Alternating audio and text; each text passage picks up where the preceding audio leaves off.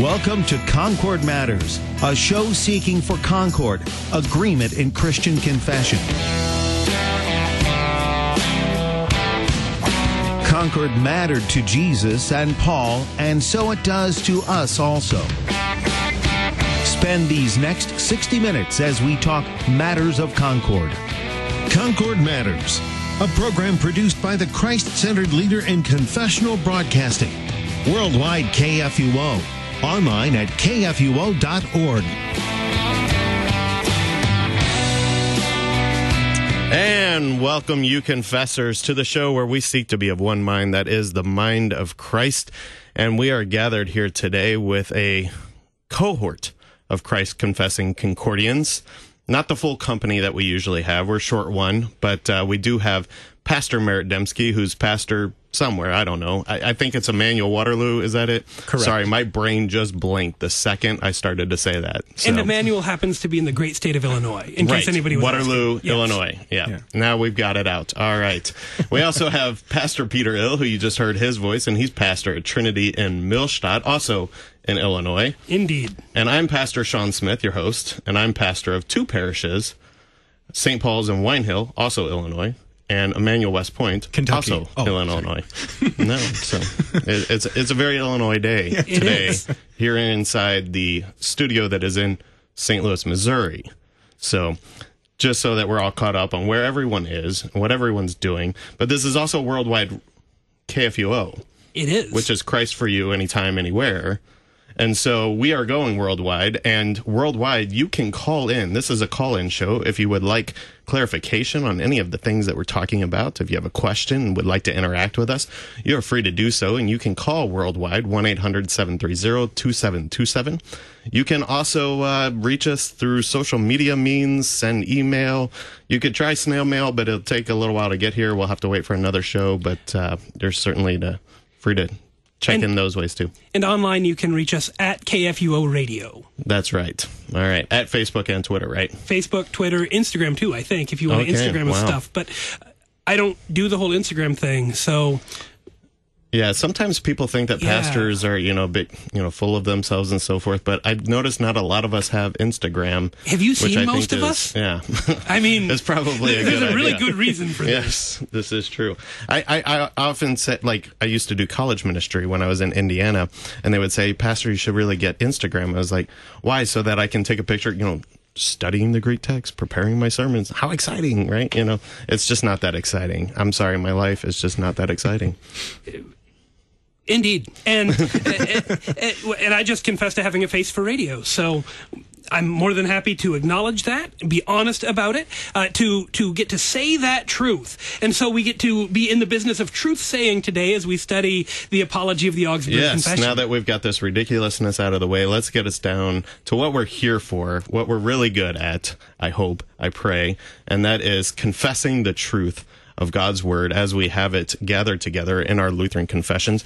We continue to make our way through the apology of the Augsburg Confession, that is the defense of our Augsburg Confession, that chief confession of our Lutheran Christian faith, and this is the defense of that. And we are at the end of Article 12. A. There, we might even make it into part B of this article yet today. Uh, but uh, we are picking up with paragraph 91, uh, which is really serving as a summary of this whole article that is talking about repentance, especially as we have it here in part A, and it's going to continue into part B, which talks of confession and satisfaction, which is certainly a related issue.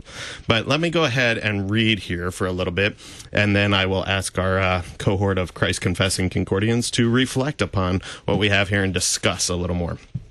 So, picking up paragraph 91, faith and repentance. We have declared why we assigned these two parts, contrition and faith, to repentance. We have done this willingly. Many writings about repentance are published that cite the fathers in a butchered way. The adversaries have distorted these to put faith out of sight. Among these, our repentance is to lament past evils and not to commit again deeds that ought to be lamented. Again, repentance is a kind of vengeance of him who grieves, thus punishing in himself what he is sorry for having committed. In these passages, no mention is made of faith. Not even in the schools, when they interpret them, is anything added about faith. Therefore, in order that the doctrine of faith might be clear, we have named it among the parts of repentance. For experience shows that those passages are dangerous that require contrition or good works, and make no mention of justifying faith. Caution can justly be, des- be desired in those who have collected these centos of the sentences and decrees. Since the fathers speak in some places about one part of repentance and in other places about another part, it would have been good to select and combine their judgments not only about one part, but about both. That is, about contrition and faith. And I'm going to pause there. He's going to cite a few of these examples of where the fathers talk about contrition and faith and repentance as kind of the broad idea here. And it's kind of like we talk about in proof texting. You know, if you just take one thing out of the context of how they're writing, it's going to lead to some dangerous errors. But let's back up and get this summary statement of what it's been saying for pages here about what the nature of repentance is. Pastor Dembski, you want to go ahead and jump in here? Contrition and faith. So this point that uh, that faith is often left off, that it's got to be something that you do, that you've made up for, that you've uh, earned your salvation in some way, and faith was constantly left off of that. And so the, the confessors are trying to emphasize the fact that there is this contrition, this uh, realizing that you have sinned and agreeing that you have uh, deserved God's wrath, and faith that Christ has forgiven your sins and uh, trusting those words of absolution. And the problem that they are addressing is that th- these teachers who are quoting the church fathers are saying that it's all about the contrition, but they don't leave any room for faith. And if you are simply contrite for your sins, if you just feel bad about your sins and you're going to use your guilt and your grief over your sins to punish yourself so that you can do a better job of being a better Christian, then that's going to lead you one of two ways. It's either going to lead you into despair, where you just realize, I can't do it, and I can't ever get contrite enough and sorry enough to take away this guilt that I have. I can't be a good enough person. Or you think that you can be a good enough person and that you are being a good enough person, and then it leads to pride. So this idea of contrition without faith leads you to pride or to despair. Where it doesn't take you is to Jesus. It doesn't take you to Christ. And this contrition is ultimately, when left alone and without faith, self serving and selfish. And, and we keep using contrition here. Can we back up? I know we've talked about this before on the show, but just kind of a, a brief refresher. Uh, could one of you identify what do we, what is it we mean when we say contrition, Pastor Dembski? That we feel bad for our sin, that we acknowledge that we have sinned against God and deserve His wrath. And I know way back in the beginning of this article, there was all the uh, discussion of attrition or contrition, and attrition being the the whole uh, you're scared of punishment, and that's why you're sorry, or contrition, which is you feel bad for what you've done, and the confessor saying, why are we trying to nitpick and figure out how we're feeling? It's just the acknowledgement that we've done something wrong and we deserve God's wrath for it. Yeah, and I, I even want to move a little away, perhaps, from saying feel bad, right. um, because sometimes I don't feel all that bad mm-hmm. about things that I, I acknowledge are wrong right uh, and and and I think that that's a really important distinction to make and especially in our modern day age where we kind of hang everything maybe too much not everything maybe too much on feelings. Well, and, and we emote everything. We don't always say, I think this. It's just, I feel this. And so, he says in a deadpan voice. Yes. no, but we, we do say, I feel about stuff. So that acknowledgement of the truth rather than just, I feel that this is, that I've done something against God, but acknowledging that according to God's word, I have sinned in thought, word, and deed, and I acknowledge that I deserve his, his punishment. Yes and sorry for that noise where Pastor Ill decided to move the microphone and make noise. But jumping back into what you said, uh, yes, this is uh, absolutely uh, the the nature of it. And I was thinking about this recently. You know, are are there pictures, images that we can use to help kind of understand what it is that we mean by contrition and faith, that both of these things are wrapped up. And then yesterday morning, I was driving along and uh, on my way to make a visit, and I heard two of the best pastors that I have ever known who were discussing a text on a certain radio station. It could be this one, I don't know. And they were discussing. You listen Luke. to other radio stations? No, never. I mean, what what other radio stations present the clear truth of Scripture as well as this? I mean, are there really even other radio stations that talk about Scripture and have such great Bible studies? I You've would say me not. there. So Yeah, yeah, I mean, true. certainly not as long as KFUO. We are we are been around doing it longer than anyone else in the United States. But anyway, they were talking about Luke chapter 15, and uh, they were talking about the parable of the prodigal son. And I thought, wow, this is really quite the picture of what we mean by contrition and faith, and just the way that those two pastors were excellently talking about this too, where we had the uh, recognition by the first son, the one that we kind of make the parable all about, and I'm not sure that it's even really all about that son. And the, these pastors were saying that too, that uh, that that first son, you know, he, he's sitting there eating the food that the pigs get, and he just has a realization of, you know, the hired workers in my father's house have it better than I do there's contrition, right? I mean, an acknowledgement of, wow, this is this is pretty pretty bad situation I'm in here. I'm going to go return to my father's house because the servants have it there better. And then I also saw, uh, especially the way these pastors were talking about it, faith in the second son, and uh, specifically the lack of faith, the lack of trust in the goodness of the father that made him do what he did, which was walk away from the party and so forth. I, I'd like to bring in one of those excellent pastors if I could. I, I think it was Pastor Peter Ill was one of them on there talking about that. Do you have any reflection about this contrition of faith, especially as we see it in that biblical image that we're given? I do. I have I have lots, but uh, I will limit myself to just this idea that the son is there in the foreign land. The first son who has squ- uh, squandered his father's wealth in uh, reckless living. And he comes up with this really big, bold confession. Father, I'm not worthy to be called your son. Hire me on as a servant. Uh, I've sinned against heaven and against you. And he has this, this full, long, weighty confession. And when he gets home, his father runs out to him and he gets about halfway through his, his big contrite confession that he's going to make. And his father cuts him off uh, because his father isn't interested in the full contrition. It's not the quality or the amount of repentance and contrition that this son has that is going to uh, make him acceptable in the eyes of the father, but it is the relationship that the father has with him. And even when the son isn't sure and doesn't seem to think that his father will welcome him as a son uh, and is asking merely to be a servant, the father grants him that sonship and gives him all of the marks of sonship, the robe and the shoes and the ring and the party, because he is so excited that his son who was dead is alive. And so he throws this party. But as you were talking about examples of contrition in scripture, it got me thinking about King David. After he had sinned with Bathsheba, uh, David didn't realize that he had done anything wrong until the prophet Nathan comes in and speaks with him, and he, he starts to have uh, story time with prophet Nathan, which I think would always be a little bit scary. And he says, Let me tell you a story about a man who had one lamb and a man who had lots of sheep. And the man with lots of sheep had a guest come and he went over to the man who had just the one lamb uh, where the lamb slept in his bed and he took the lamb and he killed it and he served it as supper to his guest. Uh, what do you think of that? And King David is furious. And he said, Oh, he needs to repay it fourfold. And, and that man is, is ultimately a scoundrel. Well, then Nathan hit him with the zinger. You are that man.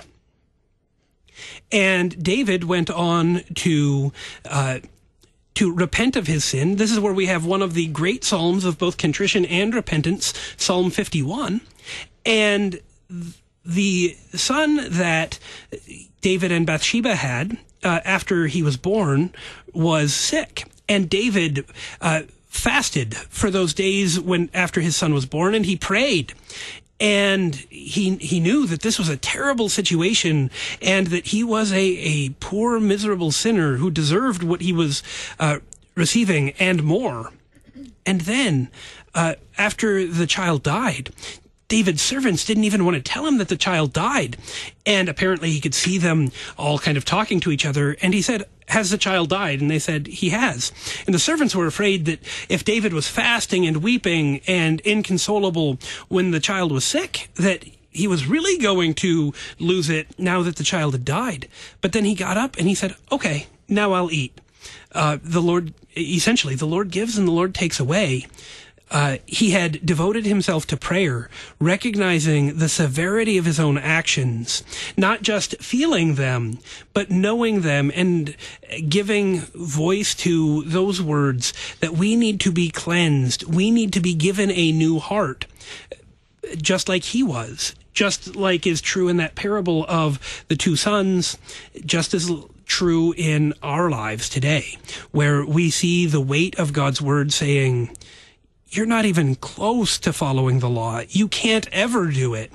And every time we look at something that we've done, it's like we've been outside playing in the dirt again, and then we smear dirt all over everything that we touch. And that sin clings to us so closely.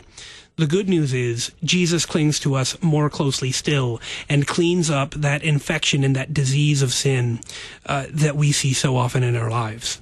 Yeah, and I think that you know, certainly scripture is full of these beautiful examples. I mean, it, it is one of the chief reasons that scripture is given to us first to reveal where our salvation comes from, right? All centered on Christ Jesus. That's its primary focus. But in all of these biblical stories and so forth, it focuses our attention on kind of the roadmap of how we receive these gifts of God. And I, and, and I brought up the, the prodigal son one because i, I was just listening uh, yesterday and, and it made me think of it. But also i think one of the dangers of the david story and i think it's right to bring it in here but we always want to be clear about this. When he when he goes into the fasting and so forth these are not works of satisfaction and we could certainly talk more about this when we get into part b of this. The this this is where you know the adversaries rome at the time of the reformation and so forth would have distorted such a thing and we would even still see today today that really, you know, th- there are some out there in Christianity that would make it seem like you have to show these outward signs of repentance. And I don't think that's why it comes in with David. David does it because it is a part of repentance. It's, it's a pure acknowledgement of this is how bad my situation is and I feel terrible about it. And that's why faith is so important because then faith clings to that promise and knows I'm rescued from this. I'm saved from this. Um, but I think so, sometimes there there are many out there, and certainly is historically true that they'll point to a story like David and say, "Well, see, you have to do something." And that's one of the reasons that I was thinking as I was listening to the prodigal son. It's such a beautiful image of it because the son does nothing but realize how terrible his situation is, and then he receives the pure pure mercy and grace of the Father. Well, and people might be tempted to think, why do we study this old book that's about all this old stuff that's way back, you know, 500 years ago? What's what's the point of any of it? And yet, like you said, it's stuff that's still around today. That you have people talk about repentance, and there's nothing about faith. There's nothing at all that there's any kind of acknowledgement of faith in Christ. Like there's a talk maybe that Jesus died on the cross. And that's good to know, so you can be aware that it happened. But um, you could easily hear someone say, "Repentance is to lament past evils and not to commit again deeds that ought not that ought to be lamented." The end, you know, and that that would be the end of it. And it's just, did you do enough? Did you feel enough? Did you, you know, and then that becomes where that source of hope and peace is, which, uh, as Pastor Ill said, either leads to a, uh, despair or um, pride. This? Pride, and um, uh, when you think about those two, you, you have a justification that happens there too, because either you feel terrible about it or you're going to try to explain why it's not so bad, or I am as emotive as I can be about this. And so God, God's happy with how, how I feel about this. And so it's okay. And you still find out that faith is left off. And people so often take that for granted. They don't even think about the fact that it's missing until you really dig in and say, no, that's the key core element of it. It's like, oh yeah, I guess we haven't been talking about that at all. Yeah, and I think you make a great point there too. You know, and, and I have even recently heard this, and not to talk negatively about Christian brothers and sisters. We do believe that they're brothers and sisters in Christ, but we, we think that they have a mixed confession of what they say about Scripture, uh, or, or what Scripture actually says, right? And I heard this from uh, a Baptist here recently, um, talking about how you know you're you're not really a Christian until you know you you you repent and you do these things and and change your change your life is literally what they said to me. And i just remember thinking wow what a burden because you know as i'm still a redeemed saint right i'm still also yet a sinner and i don't always change. I i certainly endeavor to and I desire to continue to be in God's word and and I pray for his sanctifying work of the Holy Spirit to make me draw me along in that holy living as we've talked about many times on this show and and the more confidence I come to have that faith that, that comfort of faith that Christ has died for this too. I am forgiven. I receive the graciousness of God. Of course, I desire to, to have, you know, this, this life that lives in accord with the word. And I'm going to spend more time in the word. Um, but, uh, telling me that, you know, I have to show this by the way that I live, well, that makes it a condition that really becomes quite a burden for the conscience. Well, and I, I, see that all over the place, especially, and it's it's tough not to jump in and try to correct that if you see it just passing on social media or something. But just today, I saw something I'm looking at right now. It says it doesn't matter how many Sundays you sit in church or if you think you're saved, God sees what you do to and how you treat people. That's what really matters. Amen. It's like, whoa, whoa. like like like that. You got nothing about Christ. You got nothing about faith. You got nothing in there except it's so uh, like by all means like you said we do want to treat others well. We do want to love others and that's what we're called to do as christians right? I mean it, this the gospel lesson from this past sunday was uh, love others as i have loved you right? I mean and so but when you see this the uh, people wouldn't even think about it be like yeah that's a great point. You got to live it out. But it's like yeah where's the hope resting though? You know where's the peace? The quality of your contrition is not the gospel and so often we try to take the hope and the comfort that only the gospel can bring and put that on the quality and the amount and the sincerity of our contrition. Mm-hmm. That is very well said. That that is an excellent point to be made here. And let's let's go ahead and then just right before we get into break here, jump in and get a little of the examples from the fathers on this. I'm going to read this. Tertullian I'm sorry, sorry, speaking tongue tied all of a sudden. Tertullian does that to Tertullian, me too. It's Okay. Yes, and I'm picking, and I tried to stop myself and say I'm picking up with paragraph 94. So now we're paragraph 94. Tertullian. now I'm thinking about it. I got the yips. There we go. Speaks very well about faith, discussing the oath in the prophet Ezekiel. As I live, declares the Lord God, I have no pleasure in the death of the wicked, but that the wicked turn from his way and live. As God swears that he does not want the death of a sinner, he shows that faith is required in order that we may believe the one swearing and be firmly confident that he forgives us. In our estimation, the authority of the divine promises should be great by itself.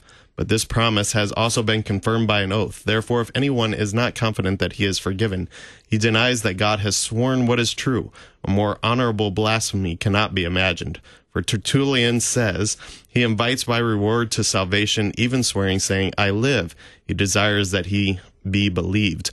O blessed we, for whose sake God swears. O most miserable if we believe not the Lord, even when he swears. That's that's a that's a pretty weighty example there. It is. But the point that he makes that the confidence in forgiveness comes from the one who swears, the one who promises, the one who thinks that this is a really important uh, thing. And so here comes Christ with his forgiveness. Here comes the promises of God for you. And that is the Christian hope and confidence. It's not in the quality of your contrition. It's not in if you're sincere enough. It is all about God declares it. And when God declares it as true, then you can rest assured it is indeed true. You know, and it's, I know people talk a lot of times about if someone's had a difficult time with their father growing up, they have a tough time with the understanding of God as father, you know, and those kind of things. But in the culture we live in, it's very rare that you have someone that keeps their word you know, without something written on paper or that kind of thing. So when we hear about God swears that there is forgiveness, it's like, can I get that in writing? Is there a, you know, like that kind of thing. But that's, I have it underlined in here that therefore, if anyone is not confident that he is forgiven, he denies that God, he denies that God has sworn what is true you know, and that's such a beautiful phrase. And I know that's part of the confession absolution too. Do you believe that the words I speak are God's words to you? Yes, I do. you know. Yeah, certainly in the in the private confession absolution, mm-hmm. which you're citing there too, and and I think this is also connected with the very issue. I think you make an excellent point here of why we're encouraged not to swear, to just simply mm-hmm. let our yes be yes and our no be no, right? Because how often are is our swearing not trustworthy. I mean, I, not to call you out here, Pastor Dembski, but I am. Uh, right, right before we oh, came on the, the show, I don't know. yeah, you actually uh, were doing this, and you were doing it innocently. You know, you just said, you know, you were giving the example that because of busy schedules and so forth for all of us, we we never seem to get our full team in here. And you said, I swear, one day we'll get our our whole team in here. And I said, well, don't swear because you, you have no guarantees that this will be. Let uh, your yes and your no be no. It does call to mind. And, but for God, when He swears this is why it's so vital and important. Yes, it is. Yes, it is very much so trustworthy. And that's really what faith is. It clings to that promise. And one of my favorite phrases lately has been words mean things. You know, and, and so like I try to be cautious, and I, you know, you caught me on not being cautious and not thinking about the words that I was saying, you know. But uh, there's there's a lot of phrases that we just say outright, not thinking about what they actually mean or the import of it. But when we hear that God swears that forgiveness like, whoa, that really means something. It means what it says. Indeed, words mean things, and that is a great place to go to break here as we talk about repentance, which means that Christ forgives you, especially when we compare it with contrition and faith. Not compare it, but we understand it with contrition and faith. We cling to that promise. Christ loves you. Please come right back right after this break.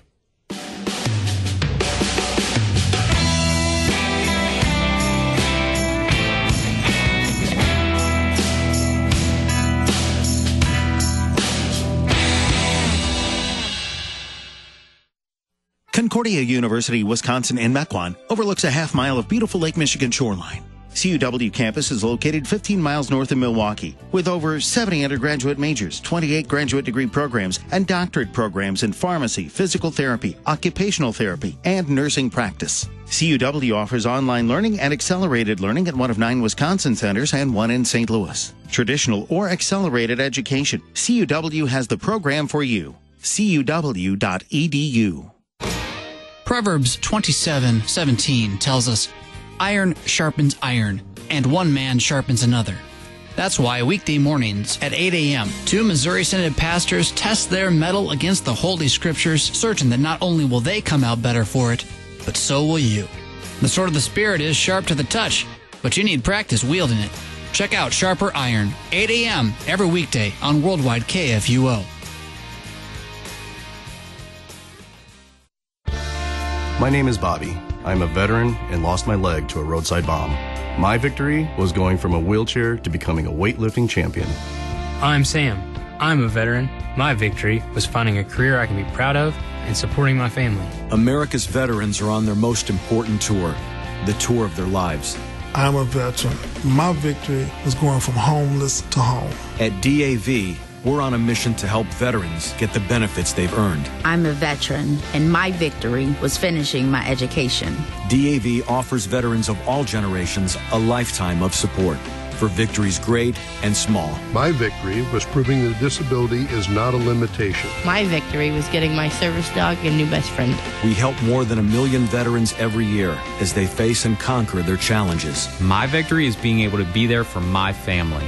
When America's veterans win, we all win. Help us support more victories for veterans. Go to DAV.org. I accept the honor which the American people have conferred upon me. Today marks the birth of the 33rd President of the United States, Harry S. Truman.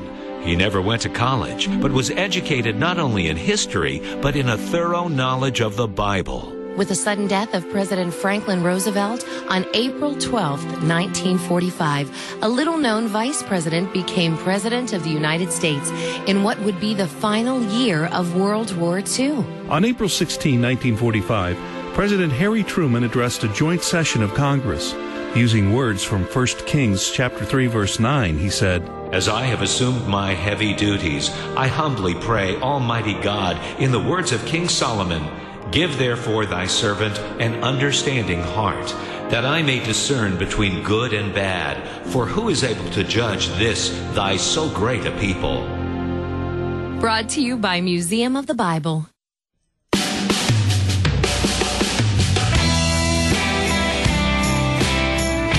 And welcome back to Concord Matters, that show where we are seeking to be of one mind. That is the mind of Christ. And we are here with our cohort of Christ Confessing Concordians, Pastor Merritt Dembski, Pastor Peter Ill, and myself, your host, Pastor Sean Smith. You can call in worldwide at 1 800 730 2727. You can find us at KFUO Radio. Radio. KFUO at KFUO Radio on the Facebook and Twitter and Instagram and I don't know what else. But we do have a caller, and so let's go ahead and go to our caller, Martin from St. Louis, Missouri. Yes, uh, two comments. Uh, the the discussion brought up a memory. Having been raised Catholic, I remember the the nun having taught us that uh, the blasphemy against the Holy Spirit is twofold. It's either despair or presumption. And I don't recall how deep she went into elaborating on that, but that, that always stuck with me. Uh, despair or presumption. And I think that's correct. And, the, the second comment, it's, it's kind of funny, is uh, oh, back sometime in the mid 1990s, I was driving through Illinois, and there was a little church with a, a, a sign outside which said, quote, when you're so full of the things of God, there is no room for sin, unquote. And the phone number was there, so I, I called it, and the, the pastor's wife spoke, and I said, you know, that that's really not scriptural. I, I don't remember my words, but I, I said, you know, John says, if we say we have no sin, you know, et cetera, et cetera. And left it at that. Well, about an hour later, I got a call from the pastor himself, and he was furious. Oh, he was livid. And uh, I told him the same thing I told his wife, you know, and he finally wound up screaming at me, you need to get saved. And I've heard that from other people too. you, know, you need to get saved.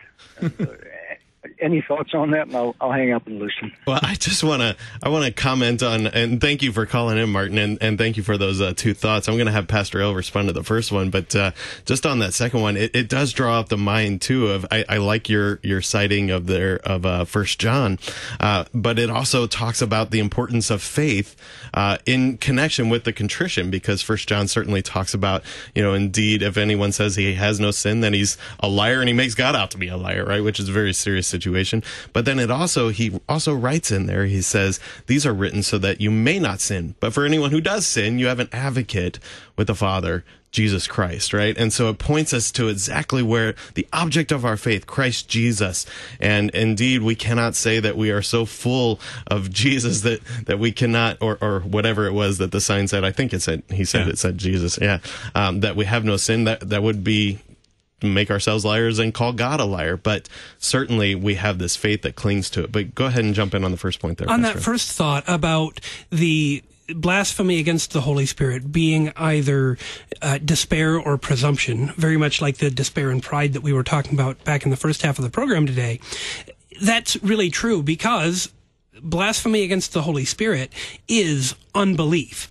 And you can even take that unbelief and call it self idolatry. Despair and presumption or pride are both self idolatry of saying, I'm so bad, I'm beyond being saved or saying, I'm so good that I can save myself. And both of those things put the self into the place of the judge, the jury, and the executioner, into the place of God. And there we see that self idolatry to be a rejection of God's work. As the Holy Spirit calls, gathers, and enlightens and sanctifies all people, we end up saying, Oh no, I don't need the Holy Spirit either because he can't do it or because I can do it all by myself. Well, and, and to that point, um, uh, oh man, I got thrown off. There was to a point there. Yeah, well, there was a point. Hold on. Uh, this is great radio, Pastor. I know, right? I'm sorry. For those of you who aren't in studio, there was this great game of semaphore with pointing and like I think I thought there was a sign to go steal second going on. No. Uh, That's a baseball term, right? It is. Okay. Yeah. I know. That movies doesn't and help us comics, get I back to don't the know. point. Yeah. No, um, no, but the the, the more subtle point than just I can do enough is the uh, I'm sure God's happy with what I've done. You know, and it's the same statement, but it doesn't sound as bad, right? But it's the same thing. And to that uh, that sign, you know, growing up, I don't know that I ever heard that First John passage at all. I don't know that I had, I maybe because I, I know I'd read the Bible, but not that it had really stuck out to me of what it was saying. And uh, I didn't grow up Lutheran, but and even if I had read it, I don't know if I'd have thought that it was just talking to non Christians. If you say you don't have sin, then you deceive yourselves. But once you're a Christian, then you are good. You know, not thinking about the context that he's writing to Christians, that he's, you know, and all that kind of stuff. Um, and so every week it would just be, did I emote enough that I felt bad enough? And if I sinned, well, I must not have been a Christian in the first place. So I got to really mean it this week when I go to church and raise my hand or go up to the front or whatever, you know, versus actually um, having that faith that what God said versus how I felt or what I did. Yeah. Yeah. And I think this makes a, a, a subtle point as well that you know, th- this is exactly why the liturgy is so helpful and so important because you mentioned it and grow up Lutheran and you had read the Bible and so you're sure that you had read that or seen that. But the liturgy repetitive by its very nature, and especially the liturgy that I grew up with, has those very words connected with the confession and absolution. I mean, we began our services saying it every single Sunday. And this is why it is such a beautiful thing that the liturgy goes hand in hand with what we believe as Christ, as in practice as uh, of our Christian faith. And so it does kind of drill this in week after week of exactly, I, I cannot forget exactly where I stand here. I also wanted to jump in too in that thought about the blasphemy against the Holy Spirit. And I think that this is, you know, a, a, a point where we want to do talk about that certainly this is the the issue of if we only have the contrition but not the faith it really is a blasphemy against the holy spirit um, and then certainly as sin still yet clings to us, sometimes we lead to these sinful issues where we don't believe firmly the promises of God and, and we are led to despair or pride, right?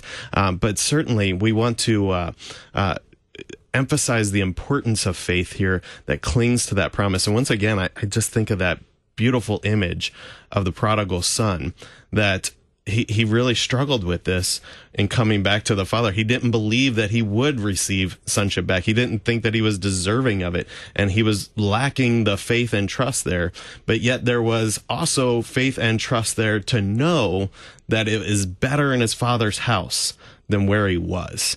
And so I, that's often the comfort that I give to folks that are stuck in that tension so that they may not despair and that they may indeed have great faith that clings to that promise. No, your father really is that good to you see the party that he's throwing for you. See how he treats you as his own dearly loved child, uh, no matter how much you have wandered off and squandered everything good and wished that he was dead and had no part, right? Uh, and, and so this really is the, the beauty of making sure that the faith is there in connection with contrition when we talk about repentance, because it's what sets our conscience at ease ultimately. And to your point about the liturgy, I mean, that's what we do. We come before the Father, acknowledging our sin, receiving the absolution, praising His name, and and there is so much to it. And uh, we were just talking about this in our congregation, trying to figure out how best to relay a service if people aren't there or something without it being a substitute for church, you know, and that kind of thing. But uh, so oftentimes people will share a sermon and it'll be like, oh, that's the important thing from service. It's like, well, it is an important thing, but that doesn't replace and mean that nothing else was important of it. You know, the whole service, there is something happening and it's beautiful, not just that 15, 20 minute, 30 minute, whatever, you know, length of sermon is in the specific congregation. And yet, uh, we uh, too oftentimes think, oh, wait, that's the important part. And the rest of it's just the stuff we do. And, you know, but then we get to the sermon and that's the important thing. And sometimes we even fall into the trap of talking about the Lord's Supper that way or the absolution that way. Mm-hmm. And we try to boil down the entire church service into this one part or that one part. And it's wonderful to have these, these excellent points where we receive God's grace and God's forgiveness, where He swears to us that He brings that forgiveness. That's fantastic. But He does it again and again and again to the point where you just can't isolate this one way or the other way that God speaks to you in the divine service. He speaks to you all of the times that he knows you need to hear it and in all of the different ways that you need to hear it. Yeah, and it, it, draws to mind, not to belabor the point, but I do think it is a big point that is really helpful, especially for any lady that are listening and also encouragement for our pastors that may be listening and encouragement for ourselves. It draws to mind um, the Pastoral Care Companion has a note in the preface or introduction of it or whatever uh, that has always kind of stuck in my mind that says, you know, the liturgy provides the language of pastoral care. I just think that that's really quite beautiful and has been a real encouragement for me in my own pastoral care that I just go out and I do the liturgy with folks. And I realized this first when I was a hospital chaplain, fresh out of seminary. And uh, I was serving as a hospital chaplain I would go in and I would, you know, do liturgical things with them and I would speak liturgically and explain where necessary and so forth and listen and get to know folks and interact with the needs that they had. But ultimately, the soul care that I was applying was provided all beautifully already in the liturgy and provides that repetition of life that I wouldn't want to take that from them. But I, I recognize that um, as I served as a chaplain, I served on a team of chaplains from a various strain of, of different denominations and so forth. And I was in a Catholic hospital chain. It was pretty much only I and the Catholic priests that were doing this liturgy stuff and going in there. Uh, and, and pretty much no one else was. And again, that's not to, to talk negatively about our Christian brothers and sisters, but I just noticed how how different it was and yet how beautifully comforting it was for the folks to hear these words of scripture that they have gone through and recited throughout their life and and and received in the liturgy. And then in the midst of the trials and tribulations of life they receive them again as the pastor brought them to them. And so I've continued that practice as many Lutheran pastors do. When I go out and I do my shut-in visits or when I go out and I do hospital visits I simply bring the liturgy, the gifts of the liturgy with me. Certainly while I bring them devotional thoughts or I do a mini sermon for them or I bring them a recording of my sermon so that they can hear that. Um, and I certainly bring the Lord's Supper and so forth, but I, I, I just bring the whole liturgy because ultimately it's that comfort that they need from God's own word. It almost sounds like the words of scripture are the important thing rather than us re you know uh, recreating the wheel each time. Right. Yeah. And that's exactly where the liturgy is drawn from. Exactly. Yeah. yeah. and i know that one of the christians that i get to serve and get to visit with uh, is having a hard time speaking. Uh, and so when i get to go see her uh, i take my hymnal and we actually sing the church service. And and she has a hard time speaking, but if it looks like if she thinks that I'm about to forget to sing the next sung part, she she taps my book. Uh, it's also very important that I sing the right notes. So she taps my book to make sure that I know what's going on, um, so that she can sing along with me, and so that those words that have filled her mouth, as God has opened her lips, so that her mouth might declare His praise, uh, are there and and they come forth, and it is a a beautiful thing. And and certainly, you know, it, it, it definitely connects in with you know, we we talked about many times when it comes with those who you know have sight issues. As I have some folks that I visit that that have a hard time seeing. Well, they don't even need it because they've done it their whole life, and that's beauty of repetition, right? Or dementia sets in and starts to affect the brain, but things that you've done your whole life are there, and and it provides the language that we need. And to bring it back to the issue of repentance at hand, this also helps us in our stuckness because we so often, if we live emotively, it's there one minute and gone the next, right? But these things that become a part of you can draw you out of things. When you are stuck because you are stuck in the midst of a grave sin and so forth, scripture draws you out of that and you say, Oh, wait, I know exactly where I need to go with this, right? I recognize that I do sin. I don't want to call God a liar. I am not a liar, right? I, I am a sinner, but when I sin, I have an advocate with the Father. And, and, and all of these things start to become a part of us. And we know the language of how to confess because as we're sinners, and we've talked about in the show before, we don't even confess right. you know, uh, it, it's incomplete, uh, and and and yet here's God's own word that makes it complete, and I can trust it, I can believe it, and so also I can trust the words that I hear from my pastor, drawn from Scripture, that Christ has died for this too. You are forgiven, and and these words really do become a part of you and draw you out of the midst of the the mess living in the pattern of repentance is a pretty good rut to be stuck in. Mm-hmm. Talk more about that.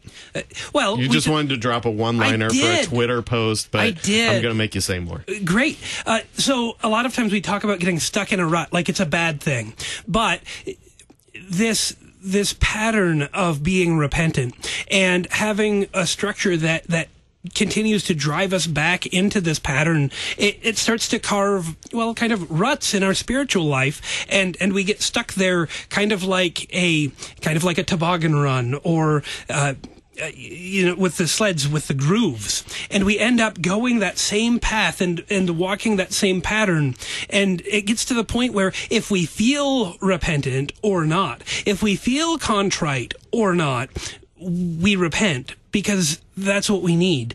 And Christ, who does fill us, is the one who purifies and makes holy our contrition and our repentance because he is faithful. And we continue to confess that very faith that God is faithful even when my own contrition and my own repentance is screwed up. Here he comes with his faithfulness, doing what I can't do and providing his forgiveness and his grace and his peace. Yeah, and I, I want to hang on that word that you had there, pattern. I don't, I don't know if that's initially the way you said it or not, uh, because kind of the way I was talking, the image that I had was, you know, a truck stuck in the mud spinning its tires. And God's word draws us out of there. It's kind of the, you know, the rock that goes in there so that the tires have something to grab onto and, and get out, right? You know, that that's, that's not repentance. Spinning your tires in the mud is not repentance, right? But there is a pattern of repentance as we are simultaneously saint and sinner at the same time. We, we are continually going to struggle in sin until Christ comes with the fullness of the victory on that last day or until we go to be at peace with him awaiting that last day, right? But, uh, you know, so as we live in this sin broken world, we don't want to be spinning our tires in the mud, right? And God's word really can draw us out. And that's where I was making the point. The liturgy draws us out of there so that we can be in the pattern of repentance, seeing our sin, recognizing it. And how do we know that it's sin? Well, because we know God's word. We know the Ten Commandments. We know our small catechism. These things are ingrained and a part of us and we repeat them over and over again. And so I can look at that as you know, I, I've joked on this show before. I think it's been a couple years since I, I last said it, though. Actually, so maybe maybe our more recent listeners don't know this, but uh, uh, I I'm one of those weird people that drives down the road and I listen sometimes to secular music. So I guess I do listen to some other radio stations from time to time, like when this goes off air in the evenings, and I will sit there and call out uh, what what commandments these songs are talking about breaking. it just you know uh, Jessie's girl is the classic sixth commandment. Uh, it's also you know. Tenth commandment things. Why, why is Peter ill like looking in shame at me? Uh, Do you think I'm a weird ball because I just drive down like practicing my catechism It's tough when he in hears that everyday any, life? It's tough when he hears that anyone listens to a sh- radio uh, station other than KFUO. Yeah, so well, it's, that's what we'll say. I, I think he's just saying, I'm embarrassed by this guy. I don't ever want to drive anywhere with him so that uh, people don't think I'm weird, you know? I, I didn't say any of that out loud. Uh, but but this is very much the case where when we do encounter our culture, sometimes we end up our culture ends up celebrating the very things that God has called us away from. And that kind of mindfulness to God's word to be able to say, oh, this popular song, this teaching uh, that's in the news, this uh, that I he- heard somebody say, be it a, a late night television personality or a politician or whoever may be speaking, and we can weigh that on God's word because that pattern of God's word through the liturgy has just come to be part of who we are, and we've internalized it. Uh, so often, those parts of Scripture that we have so close at hand and and ready to apply in our lives are those words from the liturgy um, and those words from the catechism that we've memorized and come to know. And this is why the memorization of the liturgy and of the catechism is so important because the word of Christ dwells in us richly as it says in Colossians 3 and as it continues to live inside of us it works its way to the outside too and we get to confess that truth about the God who declares us righteous to others Well, and I've been working with our high schoolers on discerning media and you know, thinking through what's actually being said. What's the worldview being presented? How is it jive with God's word, kind of thing. And uh, I told him that it's going to ruin music and movies for you because you're going to watch and you're going to be like, wow, that is terrible for this reason. Like it's w- really well done, but boy, this is teaching something awful, you know? And, uh, yeah, so that, that whole idea of listening and having God's word at hand to evaluate what we hear and all that. Yeah, and, and it really does provide this good practice for it, and especially as it brings it back to, again, so that I don't get stuck in the rut spinning my tires in the mud when it comes to my own life, too. I can look at and identify this is why you're feeling pretty crummy right now. You've been living against God's word. Repent. Oh, wait, I've acknowledged my situation. Now what do I do? Oh, I, I have faith. I believe that Christ has died for this. Let me run to my pastor, a father confessor, a pastor for a pastor, and, and seek that absolution that I may be forgiven. All right. So contrition of faith. We're back to the point now. I spun it back around. See how I did that masterfully. Well done. Maybe not so much. But uh, Pastor, why don't you go ahead and pick up and reading and take us to the end of the section here, and we'll finish Great. these thoughts. Picking up in the Apology of the Augsburg Confession, Article 12b, or sorry, 12a, at paragraph 95. Here, we must know that this faith should be confident that God freely forgives us for Christ's sake, for the sake of his own promise, not for the sake of our works, contrition, confession, or satisfactions. For if faith relies upon these works, it immediately becomes uncertain, because the terrified conscience sees that these works are unworthy. So Ambrose speaks well about repentance.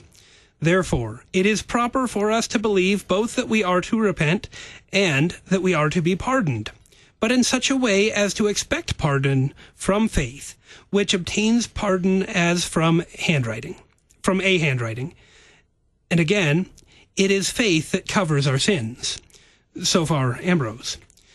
Therefore, there are sentences written by the fathers not only about contrition and works, but also about faith. But the adversaries, since they understand neither the nature of repentance nor the language of the fathers, select passages about a part of repentance, namely, about works. They overlook the declarations made elsewhere about faith, since they do not understand them. Can I give the Millennial Standard Version translation for this? Yeah. Yeah. Take things in their whole context. Just don't take out certain parts. And uh, you're idiots, by the way. I think that's basically what he's saying, right? Yeah. No, No, wait, I was setting you up Oh. there. I, was, I mean, he does kind of have this this kind of snark to him, right? He You know, you know, and and so it wasn't kind of. Com- it, it wasn't complete my Oh, summary right okay. there. Yeah, right? What what it's it's not just you're you're taking things out of context and omitting these things and you're not reading the fathers and understanding what they're saying right? And i think behind it he would also be saying you're not reading scripture right? Right? Uh, but it's it's ultimately lacking this faith. You got to have the faith in there. Uh, that completes the whole whole idea. So talk about that pastor dembski Well, the, give us uh, the millennial standard version for that Ooh, I, I don't know. put you on the spot all right go back to what you were going to say I was going to say I've uh, I think I said a couple weeks ago I've been reworking through Law and Gospel, just getting refamiliar with it and stuff because I hadn't read it in a while. who wrote that again by the way Uh, CFW is that enough initials? I think CFW Walther. Yeah, we. Yeah, we commemorated him yesterday. Yes, and that's right. If I had my way, we'd have a whole week, maybe even a month for him. Yeah, but thanks for bringing him up. great, great guy on the show. You're welcome. You're welcome. So, um, no, but the the point was going to be that uh, uh, he makes the the point that a good sermon is not one that just preaches the law, or it's not just preaching the gospel. It's one that preaches the law and the gospel. And when you just forget one or the other, or you omit one or the other, then you've got a big problem. And you hear so many times where um, uh, one or the other. You might have a really good sounding sermon that's got a lot about how we should live as Christians and stuff, but it doesn't actually proclaim Christ. It doesn't proclaim the forgiveness of sins. It just puts the weights on our back even more and more and more. So the by them leaving out the faith side, by leaving out the ultimately absolution in Christ side of Christianity, right? Um, you just you you don't have what Scripture teaches.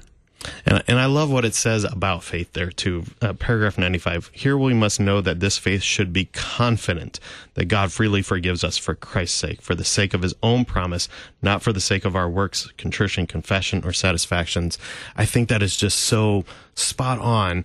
And, and faith really has to be confidence in the goodness and promises of God that says you're forgiven. And then these things will flow forth. And, and that is so spot on for what the Reformation is all about. And especially uh, tying into how we live as confessing people, as repentant people. I mean, the first of the 95 Theses, we've said it before as we've been covering this article. The first of the 95 Theses quotes our Lord and says, When our Lord and Master says repent, he wills that the whole life of the believer be one of repentance. I mean, Jesus begins his earthly ministry saying, Repent, the kingdom of God is at hand. And so this really is central to the Christian life and to, to have an understanding of repentance that is only works based pulls out the beauty of the gospel, what Christ has come for.